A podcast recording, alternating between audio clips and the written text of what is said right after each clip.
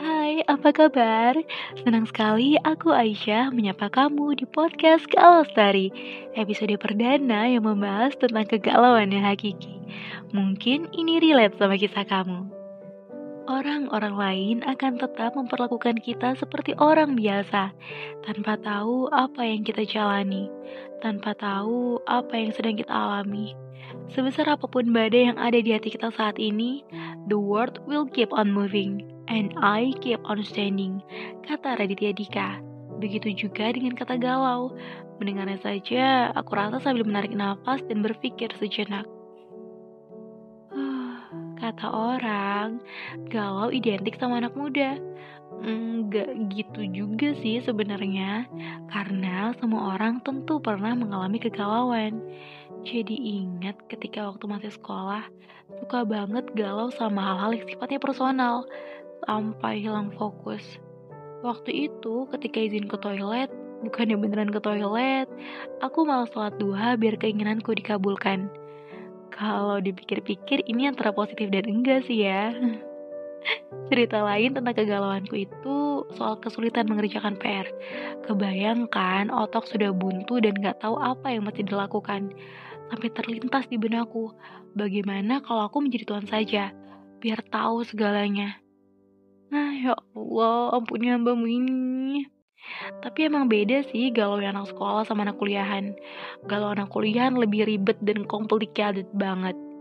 Ketika mengerjakan tugas kelompok di kafe, sekalian nongkrong sambil cari gebetan baru dan meningkatkan status sosialita. Tentu ingin dapat nilai yang bagus, ujung-ujungnya malah gibah berjamaah Mulai dari bahas teman yang gak ikutan kerja kelompok, dosen killer, pacar, mantan pacar, soal cappuccino, sampai kentang goreng. Buka laptop hanya untuk formalitas. Waktu jadi terbang sia-sia. Dan sampai rumah baru mengerjakan tugas. Tapi kenapa ya? Lalu terus diulang. Nah, padahal gak efektif. Heran dia sama diriku sendiri. Galau yang lain waktu itu ketika dosen kasih tugas yang susah banget tapi masih semedi untuk mencari jawaban. Apa perlu izin ke toilet kampus? Tapi perginya ke musola buat salat dua lagi. aku, aku. Ketika skripsi menurut aku sih udah oke. Okay. Tapi kata dosen pembimbing, gak ada benar-benarnya. Revisi, revisi, revisi aja terus. Udah kayak minum obat aja tiga kali sehari kalau udah begini rasanya pingin deh kerja aja. Biar bisa punya uang banyak nggak mikirin tugas yang berat banget drama yang dibuat sama dosen yang paling meresahkan eh udah-udah dari tadi bahas masalah terus. Solusinya apa ya? Hmm, kalau aku sih apa pun kegalauannya tentu cara mengatasinya sama.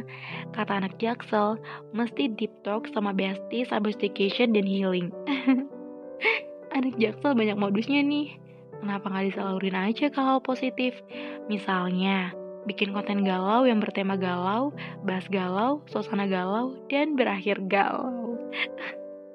ya ini sih bukan solusi juga ya, kita malah jadi galau beneran. Solusinya ya berdamai. Ya, kamu benar. Berdamai sama kelebihan berat badan, berdamai sama kekurangan uang, dan berdamai sama mantan pacar. Hmm, kalau ini nggak perlu juga sih. Oke oke, untuk episode perdana kali ini cukup sampai sini dulu ya. Terima kasih buat kamu yang udah dengerin podcast Galau Stari.